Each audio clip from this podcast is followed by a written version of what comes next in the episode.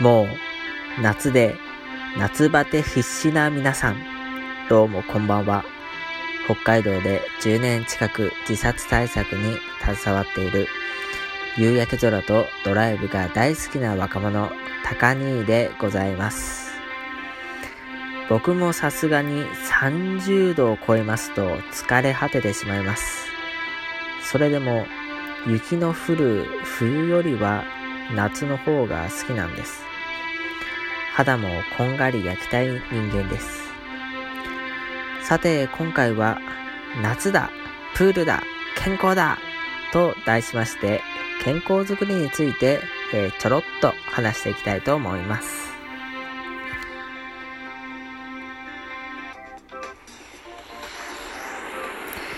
夏バテを回避しながらも適度に運動して健康づくりとをしたいと考えた時、えー、夏ならではの運動方法に、えー、プールがあります。まあ、温水プールなんかは年中やっていますけどもね。えー、ちなみに僕は小学校の頃から中学校の終わりぐらいまで、え、スイミングスクールに通っていました。あそれもいやいや。もうちっともやりたくない、えー、このスイミングという習い事をやらされていました。健康的でしょ？実は今日恋人と立ち寄りましたサンプラザホテルというところのロビーで、えー、そのホテルにあるあの市民プールっていうのがあるんですけど、その開放のお知らせっていうのがあって、それを読んだんですね。で、僕らが携わっている NPO の拠点からも、こう、距離的に近いものなので、えー、健康づくりとして今度行ってみようかという話になったんです。プールなんて何年ぶりでしょうかで、ウキウキ気分で、えー、水着は？あれ、帽子はあったっけ？あれ、タオルは取ってたかな？なんて、こう家の中でこうさま探してみたんですけど、えー、ありません。えー、もしあったとしても、中学時代のものだからサイズが合うわけないんですよね。でもその中で最も重要なことに気がついたんです。メガネ問題です。え、僕はですね、メガネ族なんですけども、え、非常に目が悪いんです。え、どのくらいかと言いますと、メガネがない状態では、目から7センチ以上離したものは読むことができません。えー、視界もですからもうボワーンとして、えー、何が何だかわからないと。で、足元のその段差だって見えません。あの、プールサイドなんで危ないですよね。えー、地面からプールのそのキワキワが、えー、もうぼんやりして見えないっていうような、えー、状態なんです。で、で、で、で、で、あの、メガネ族の人向けに、このメガネをかけたまんま装着できるような水中ゴーグ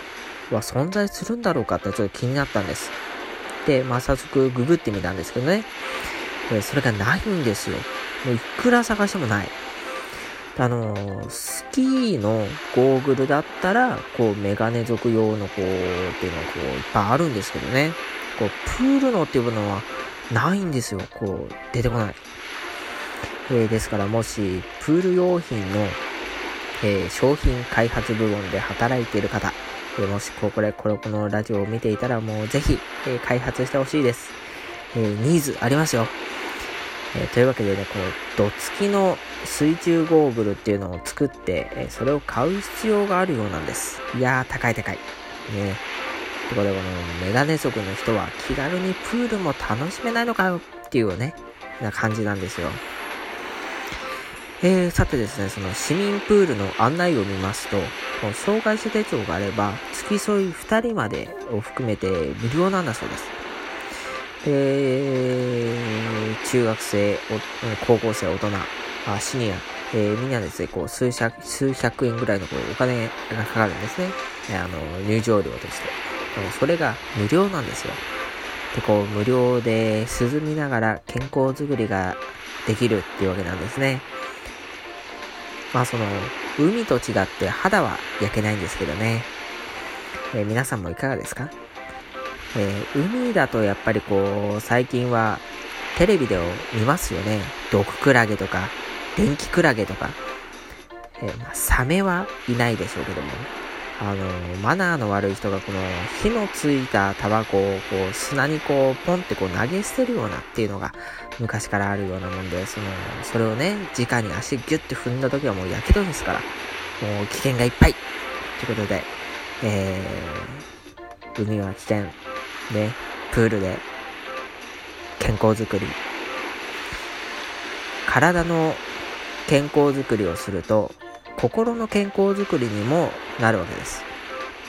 やっぱり心の健康づくり、そのメンタルヘルスヘルスを考えるときにも、やっぱりこう体を動かす、